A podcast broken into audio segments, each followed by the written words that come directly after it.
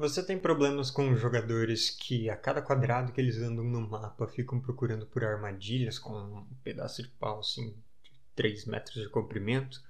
Ou com jogadores que param na frente de uma porta que não tem nada nela, ou de um baú, ou de um armário, ou algo do tipo, e ficam analisando por horas a fio, fazendo todo tipo de teste para detectar armadilhas e magias e ver se a fechadura tem alguma coisa errada, ou se é um mímico, ou que pensam que qualquer NPC que você colocar vai ser um traidor, que assim que eles fecharem os olhos vai esfaquear eles pelas costas. Até mesmo aquela velhinha vendendo flores na rua, ou que relutam muito em sair de uma vila que eles acabaram de salvar porque pensam que assim que eles virarem a esquina vai vir um exército orc descendo das montanhas ou tirado do chapéu de alguém e destruir tudo que eles lutaram tanto para proteger.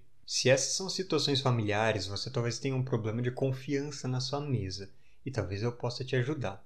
Olá pessoas, sejam bem-vindos às minhas ideias arcanas. Eu me chamo Matheus Herpes, sou tradutor e autor de RPGs e sempre tentando criar uma situação de confiança na minha mesa. Confiança é uma coisa importante nos RPGs, senão você acaba numa situação em que o narrador está rolando dados atrás do escudo e mentindo para os jogadores o que eles caíram, e os jogadores estão rolando dados longe dos olhos do mestre e modificando coisas na ficha para o mestre não saber o que eles têm na verdade e conseguirem vencer o jogo.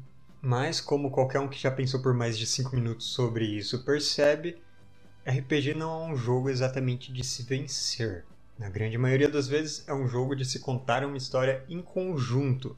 E mesmo quando você está fazendo uma situação de PVP, de jogador contra jogador, ou uma campanha em que tem boas chances dos jogadores falharem em sua missão final, a intenção costuma usar essas dificuldades, esses confrontos, para criar uma coisa que seja divertida para todo mundo. Afinal de contas, num jogo de terror você não vence se você não fica com medo. A premissa do jogo é vamos tentar nos assustar com a nossa própria imaginação e palavras. E para esse tipo de coisa funcionar, todo mundo tem que concordar com essa premissa, todo mundo tem que estar disposto a participar de um jogo que tem esse objetivo e colaborar com ele.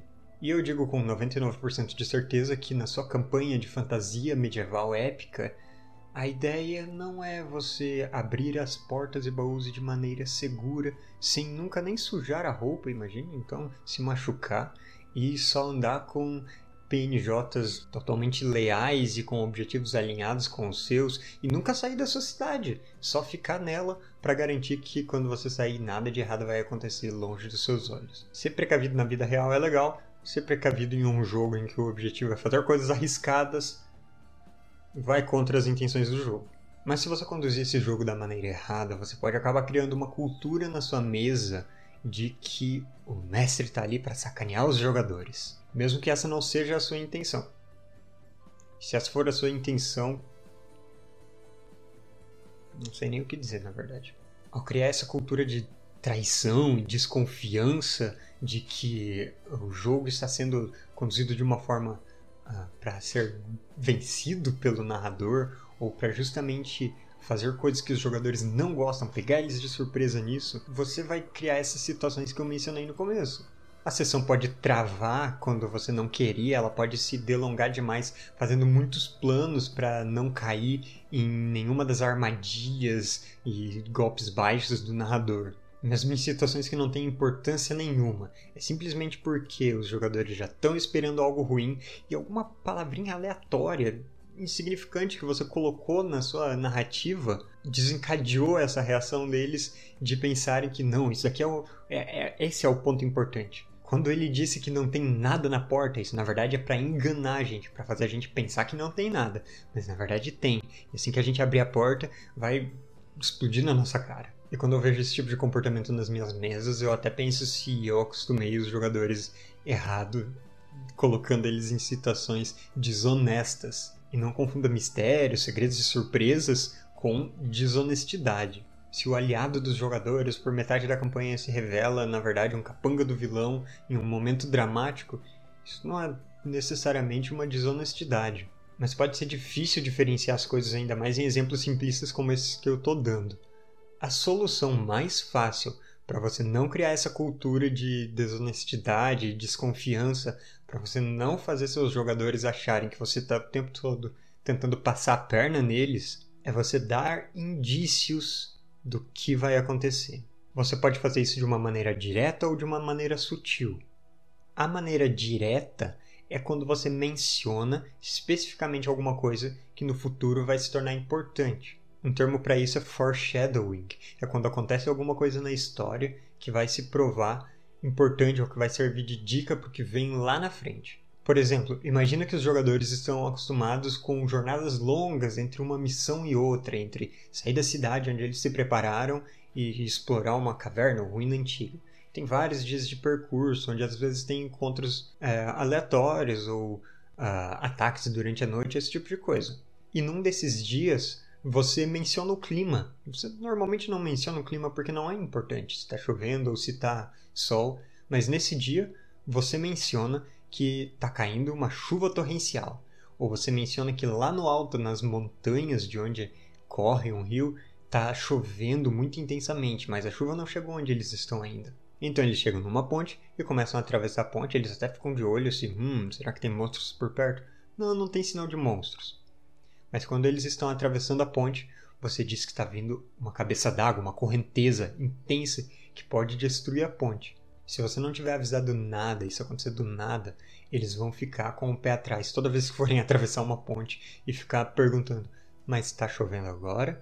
Mas o rio está tá calmo? A ponte está em bom estado?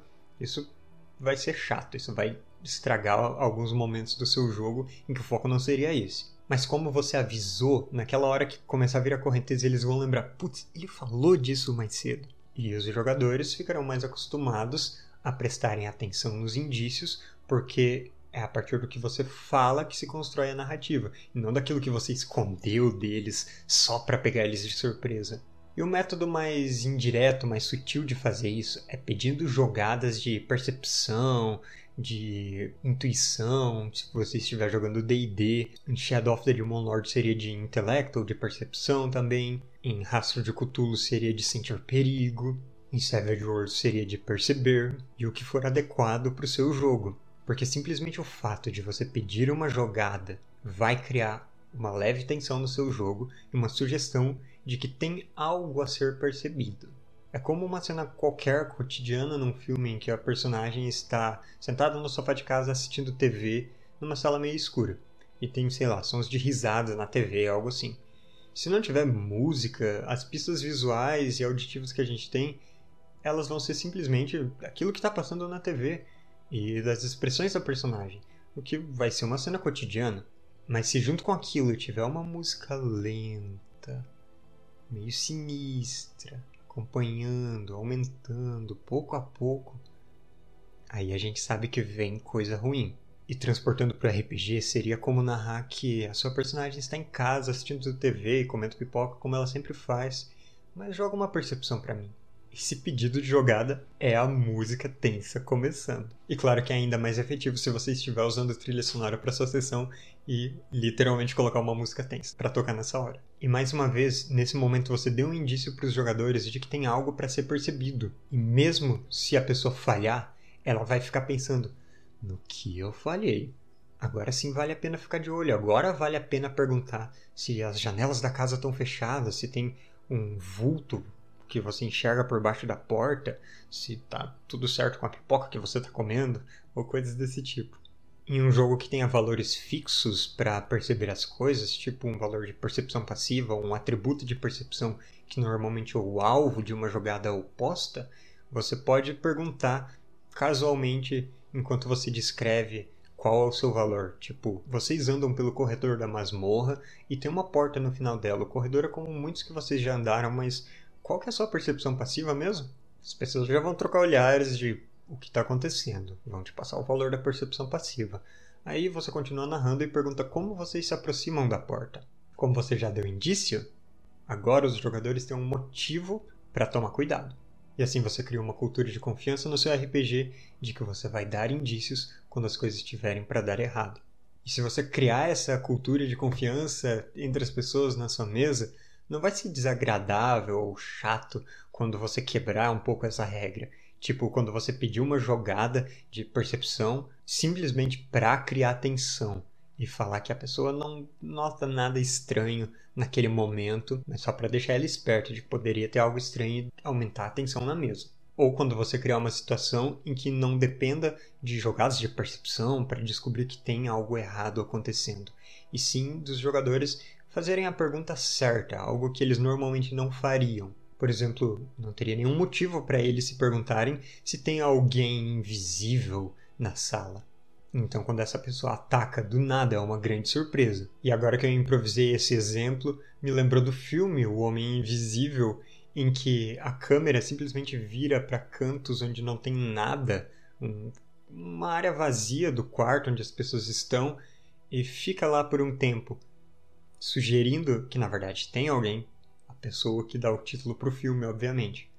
A câmera virando para lá é justamente no, o que seria num RPG alguém falando: qual a sua percepção passiva mesmo? Ah, 16? Não, tudo bem. Você continua preparando o jantar. Mas eu acho que eu consegui dizer o que eu queria com esse vídeo. E eu espero que ele seja de ajuda para vocês terem sessões melhores, mais confortáveis para todo mundo e mais divertidas para todo mundo, porque afinal de contas é para isso que a gente joga. Lembrando que amanhã é dia de RPG lá no canal da Pikachu e em vez de Brancalônia da nossa campanha Mole Morte, a gente vai jogar Shadow of the Demon Lord para dar uma variadinha. Vai ser um one shot de uma aventura nível 0 chamada Sobrevivência do Mais Apto. E eu quero ver quem vai sobreviver nessa. Mas eu vou ficando por aqui. Espero que vocês tenham gostado desse vídeo. Se vocês gostaram, curtam e se inscrevam no canal. Se gostaram muito das ideias arcanas e ainda querem jogar RPG comigo, vocês podem ir no link aqui na descrição no Apoia-se. E além de me incentivar a produzir vídeos e poder participar do nosso grupo do Discord, onde eu estou sempre mandando coisinhas, vocês ainda podem jogar RPG em sistemas variados, de várias coisas que eu falo aqui no canal, inclusive. Mas é isso. Até mais e obrigado pelos peixes.